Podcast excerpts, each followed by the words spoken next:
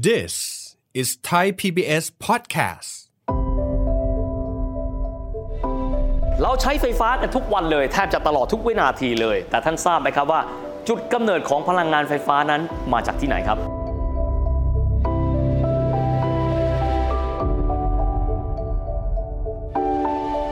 กระแสรักโลกตอนนี้มามากจริง ๆ แต่ท่านทราบไหมครับว่า สัดส่วนของการใช้พลังงานหมุนเวียน ในการผลิตกระแสไฟฟ้านั้นที่บ้านเรามีสัดส่วนประมาณเท่าไหร่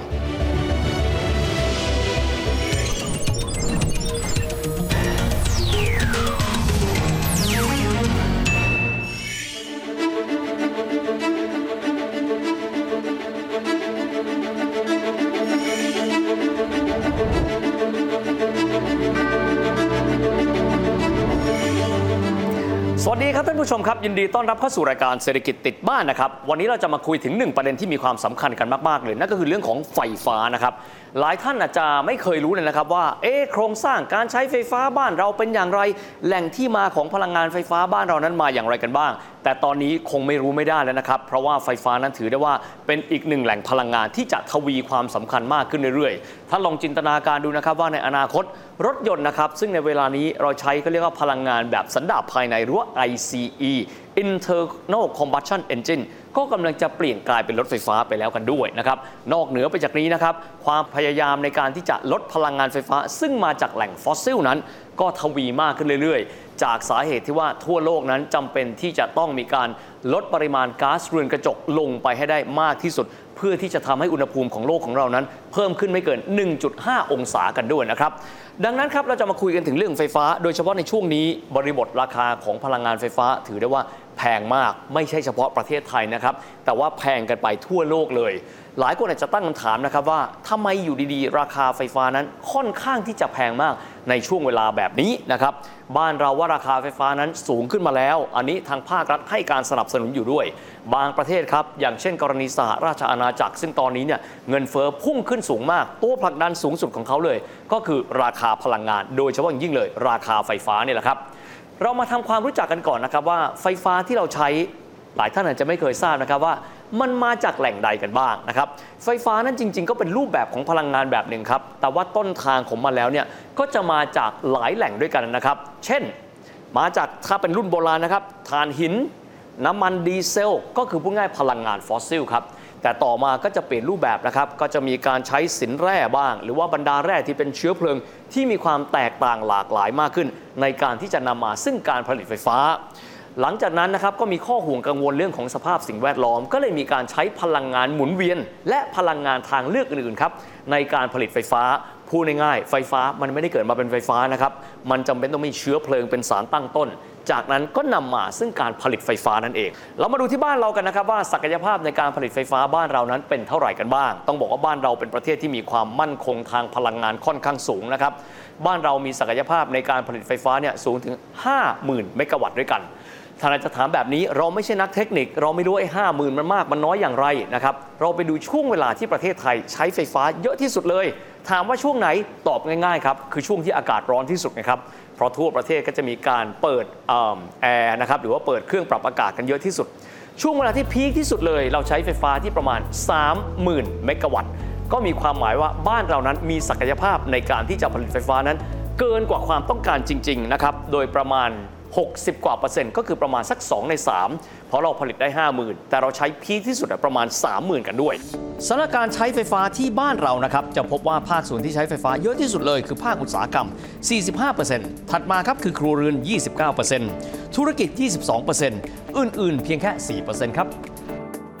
เรามาดูกันบ้างนะครับว่าแล้วเราผลิตไฟฟ้าเนี่ยจากแหล่งพลังงานอะไรกันบ้าง เพราะถ้าเกิดว่าท่านทราบไปแล้ว ท่านก็จะรู้นะครับว่าทำไมราคาพลังงานนั้นค่อนข้างจะแพง ถ้าเราไปดูเราเห็นนะครับว่าตัวแหล่งพลังงานแล้วเราแบ่งออกเป็นพายชาร์ตหรือที่ผมเรียกกันว่าพิซซ่าแล้วกันนะฮะ สูงที่สุดเลยในการผลิตไฟฟ้าครับ ถ้าลองเดาดูว่าเราได้มาจากไหน อันนี้ข้อมูลจากสำนักนโยบายและแผนพลังงานกระทรวงพลังงานนะครับ เพราะว่าลำดับที่มากที่สุดเลยนะครับ สัดส่วนเยอะที่สุดก็คือ เราผลิตพลังงานไฟฟ้าจากก๊าซธรรมชาติ 54%ด้วยกันนะครับ ถัดมาเลยนะครับ เรามีการนำเข้าพลังงานมา 16%ด้วยกัน ในขณะที่เรามีพลังงานหมุนเวียนประมาณ 11%ด้วยกันนะครับสำหรับถ่านหินลิกนท์ยังมีอยู่ไหมมีอยู่ครับเป็นสัดส่วน 17%ด้วยกันครับ เกิดเรามองในยุคปัจจุบันนะครับกระแสของความรักโลกในยุคปัจจุบันก็จะมากขึ้นครับ ดังนั้นในการที่เราจะมีการใช้กำลังไฟฟ้าสูงขึ้น ก็จะต้องมีการบอก ไฟฟ้าที่เราจะได้มาก็ควรที่จะได้มาจากแหล่งนะครับ ซึ่งถือได้ว่าเป็นแหล่งที่เป็นพลังงานหมุนเวียน และไม่ได้เป็นแหล่งซึ่งมาจากพลังงานฟอสซิล เช่นถ่านหินก๊าซธรรมชาติหรือน้ำมัน ดังนั้นหลายฝ่ายก็เลยให้ความสำคัญในการที่จะเพิ่มสัดส่วนของพลังงานหมุนเวียน หรือภาษาฝรั่งเขาเรียกกันว่า renewable energy นั้นมากขึ้นกันด้วย ถ้าเราไปมองย้อนกลับไปนะครับสถิติเมื่อประมาณ 5 ปีที่แล้วครับ สัดส่วนของ renewable energy นะครับหรือว่าพลังงานหมุนเวียนนั้นในภาพรวมทั้งหมดเลยนะครับ จะมีสัดส่วนที่ประมาณไม่ถึง 10%เท่านั้นเอง หลักๆเลยเราจะได้มาจากไฟฟ้าพลังน้ำหรือว่าพลังงานไฮโดร เรามาดูนะครับว่าแล้วที่บอกว่าเราได้มาจากพลังงานหมุนเวียนนั้นเนี่ยหลักๆเลย เราได้มาจากอะไรกันบ้างอย่างที่บอกครับพลังน้ำแต่ถ้าเกิดว่าท่านลองคิดถึงพลังงานหมุนเวียน มีรูปแบบอะไรอีกครับ ตอบง่ายๆเลยบ้านเรานี้แดดแรงมาก เพราะฉะนั้นพลังงานโซล่าครับยิ่งวันก็ยิ่งทวีความสำคัญมากขึ้น อย่างเช่น พลังงานโซล่าหรือพลังงานแสงอาทิตย์นะครับที่เราได้มาในเวลานี้เราก็จะเห็นว่าตอนนี้ถือว่าเป็นความนิยมพอสมควรนะครับก็คือการนำเอาโซลาเซลล์นะครับ ก็คือแผงโซล่านั้น ไปติดเอาไว้ที่หลังคาของโรงงานต่างๆ กันด้วย ก็จะสามารถทำให้โรงงานเหล่านั้นนี้เนี่ยผลิตกำกระแสไฟฟ้าได้ โดยที่ไม่จำเป็นต้องมีการนำเข้าจากแหล่งผลิตกระแสไฟฟ้าหลัก ซึ่งอาจจะเป็นพลังงาน ซึ่งได้มาจากพลังงานฟอสซิลแบบนี้เป็นต้น นอกเหนือไปจากนี้ครับบ้านเราก็จะมีพื้นที่บางพื้นที่ที่มีกำลังลมค่อนข้างดี ดังนั้นพลังงานลมก็จะเป็นอีกหนึ่งพลังงาน ซึ่งเริ่มต้นได้รับความนิยมกันด้วย คำถามที่มีครับ บ้านเราแดดก็แรงนะครับ ลมก็มีอยู่ไม่น้อยทีเดียว พลังน้ำเราก็มีอยู่แล้วทำไมเราจึงไม่สามารถที่จะเพิ่มสัดส่วนการผลิตไฟฟ้าได้ จากการใช้พลังงานหมุนเวียนครับ มันมีเหตุผลของมันครับ ข้อแรกเลยครับ ลมของบ้านเราอาจจะถือได้ว่าไม่แรงเพียงพอในการที่จะผลิตกระแสไฟฟ้าได้มากเพียงพอที่จะชดเชย พลังงานจากเชื้อเพลิงที่เป็นฟอสซิล ดังนั้นนั่นเป็นส่วนหนึ่ง อีกส่วนหนึ่งครับก็คือพลังงานไฟฟ้าซึ่งได้มาจากโซลา่าหรือว่าพลังงานแสงอาทิตย์ ต้องบอกแบบนี้นะครับว่าก็คงจะไม่ใช่ทั้ง 365 วันละครับ ที่เราสามารถผลิตไฟฟ้าได้จากแดด เพราะว่าแดดนั้นไม่ได้ออกทั้งวัน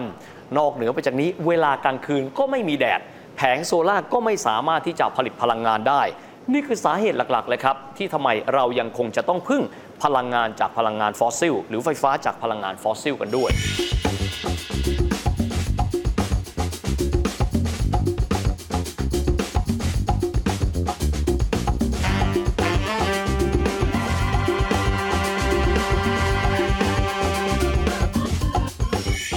ประเด็นที่อยากจะสรุปณเวลานี้นะครับก็คือว่าพลังงานหมุนเวียนนั้นถือได้ว่ามีคุณค่าจริงครับ สะอาดก็จริงนะครับ แต่ประเด็นก็คือว่า ณเวลานี้เขายังไม่เสถียรพอเขาไม่เสถียรก็เลยจำเป็นต้องใช้พลังงานในรูปแบบเดิมๆ ก็คือพลังงานซึ่งได้มานะครับจากฟอสซิลไฟฟ้าซึ่งเราได้มาจากฟอสซิลนั้น เป็นพลังงานหลักกันด้วย แล้วถามว่าแล้วในอนาคตล่ะครับเป็นไปได้ไหมในการที่เราจะได้พลังงานนะครับ จากโซลา่าก็ดีจากาทางด้านของวิน หรือว่าลมก็ดีเนี่ยให้เพิ่มสัดส่วนในการผลิตพลังงานในไฟฟ้าของบ้านของเรา ต้องบอกแบบนี้ครับว่าสามารถเป็นไปได้ถ้าหากว่าเทคโนโลยีนั้นอำนวยครับในยุคปัจจุบันครับ ถ้าเกิดว่าเราไปมองพลังงานโซลา่านะครับ ก็จะพบว่าพลังงานโซลา่านั้น ผลิตไฟฟ้าได้ เพียงแต่เฉพาะในช่วงเวลากลางวัน ในช่วงที่เวลาแดดนั้นมีอยู่ ถ้าเกิดว่าแดดน้อยลงไป เกิดฝนตกเข้าเวลากลางคืนนั้นผลิตไม่ได้นะครับ มีวิธีการหรือมีวิทยาการอยู่หนึ่งอย่างครับ ในการที่จะมาช่วยตอบโจทย์ นั่นก็คือการที่จะต้องมีแบตเตอรี่ในการกักเก็บไฟฟ้า กล่าวคือในช่วงที่แดดแรงมากนะครับเราอาจจะใช้พลังงานไฟฟ้าตรงนั้น ซึ่งมาจากแสงอาทิตย์เนี่ยไม่หมด แต่เราสามารถที่จะเก็บพลังงานเหล่านั้นเอาไว้ในแบตเตอรี่นั้นได้ แต่ประเด็นครับเทคโนโลยีนั้นมีแล้วเป็นที่เรียบร้อยแล้ว แต่ราคาของแบตเตอรี่ในการที่จะใช้กักเก็บพลังงานแสงอาทิตย์นะครับในช่วงเวลาที่มีแดดแรง และเก็บเอาไว้ใช้ในช่วงเวลาที่ไม่มีแดด ถือว่ายังมีราคาที่สูงเป็นอย่างยิ่งในเวลานี้ ดังนั้นพลังงานแสงอาทิตย์นะครับ จึงค่อนข้างจะมีขีดจำกัดณเวลานี้ก็เลยถูกติดตั้งเอาไว้ในสถานประกอบการในโรงงานนะครับ เพราะว่าเป็นสถานที่ที่ใช้พลังงานอย่างหนักหน่วง ในเวลากลางวัน คือในเวลาที่มีแดด แต่ถ้าเกิดว่าวันไหนเกิดว่าแดดน้อยลงฝนตกขึ้นมาก็จำเป็นต้องใช้พลังงานไฟฟ้าจากแหล่งเดิมๆที่เราเคยใช้กันอยู่ เพราะว่าในเวลานี้แบตเตอรี่ในการเก็บไฟฟ้ายังแพงอยู่ แต่ว่าในอนาคตครับ โดยธรรมชาติแล้วเนี่ยเทคโนโลยีว่าในเรื่องของพลังงานหมุนเวียน เช่นกรณีของแบตเตอรี่ก็อาจจะมีราคาที่ถูกลงถูกลงไปด้วย ซึ่งก็มีแนวโน้มว่าในอนาคตเราสามารถที่จะเพิ่มสัดส่วนของพลังงานไฟฟ้า ซึ่งได้มาจากแหล่งพลังงานหมุนเวียนนั้น ได้มากขึ้นมากกว่านี้อีกเยอะพอสมควรทีเดียวครับมาดูอีกส่วนหนึ่งกันบ้างตั้งคำถามกันอยู่เสมอๆเลยนะครับว่าในอนาคตครับเราอาจจะมีการเปลี่ยนนะครับ การใช้ยานยนต์จากเดิม ซึ่งเป็นแบบยานยนต์สันดาปภายในเนี่ยเป็นยานยนต์ซึ่งใช้ไฟฟ้ามากขึ้น คำถามที่หลายท่านอาจจะเคยคิดนะครับ ก็คือข้อที่หนึ่งเลย เราจะมีพลังงานไฟฟ้าเพียงพอในการที่จะป้อนให้กับรถยนต์ ซึ่งในอนาคตเราอาจจะมียานยนต์ไฟฟ้าหรือ EV เนี่ยเป็นระดับหลักหมื่น หลักแสนคันในอนาคตกำลังพลังงานไฟฟ้าบ้านเรานั้นจะเพียงพอหรือไม่คำตอบอย่างที่ได้บอกไปแล้วครับ ว่าความสามารถในการผลิตกระแสไฟฟ้าบ้านเรานั้น 50,000 เมกะวัตต์นะครับในขณะที่เราใช้พีคที่สุดเลย 30,000 เมกะวัตต์ เรามีความสามารถเกินอยู่เนี่ยประมาณสัก 60 กว่าเปอร์เซ็นต์ของความจำเป็นต้องการใช้ไฟฟ้า ดังนั้นหากว่ามีการเพิ่มปริมาณนะครับของรถไฟฟ้าหรือว่า EV มากขึ้น เข้ามาทดแทนพลังงานรถยนต์แบบเดิม คือสันดาปภายในเราก็สามารถที่จะทำได้ด้วยเช่นเดียวกัน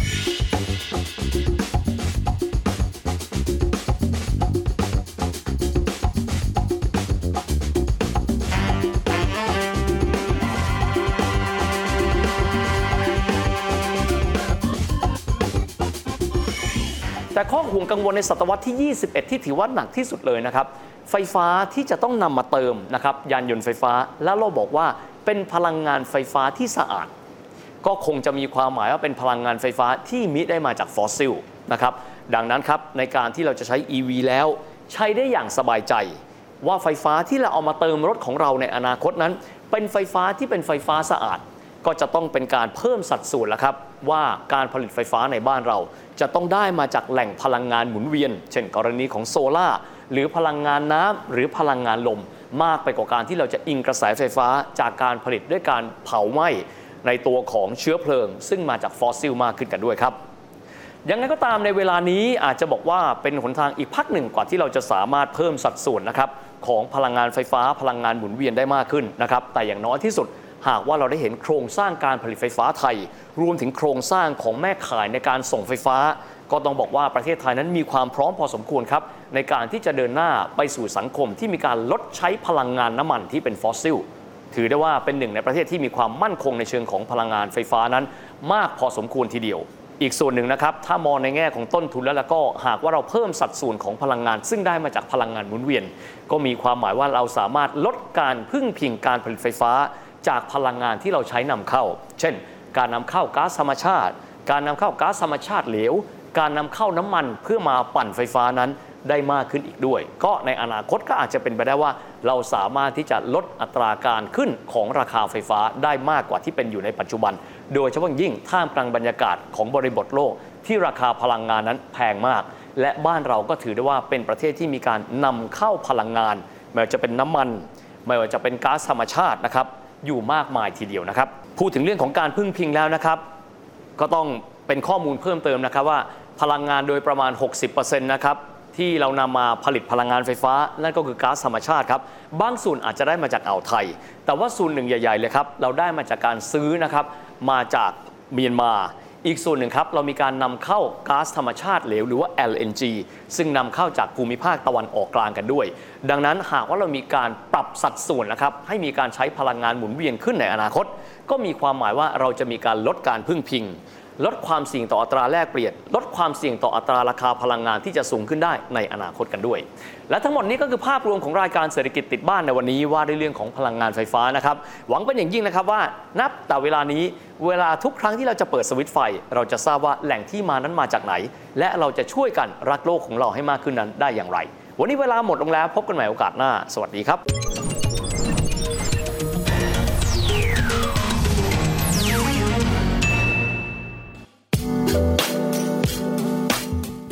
ายการทางเว็บไซต์ และแอปพลิเคชันของไทย PBS Podcast Spotify SoundCloud Google Podcast Apple Podcast และ YouTube Channel Thai PBS Podcast Thai PBS podcast. View the world via the voice.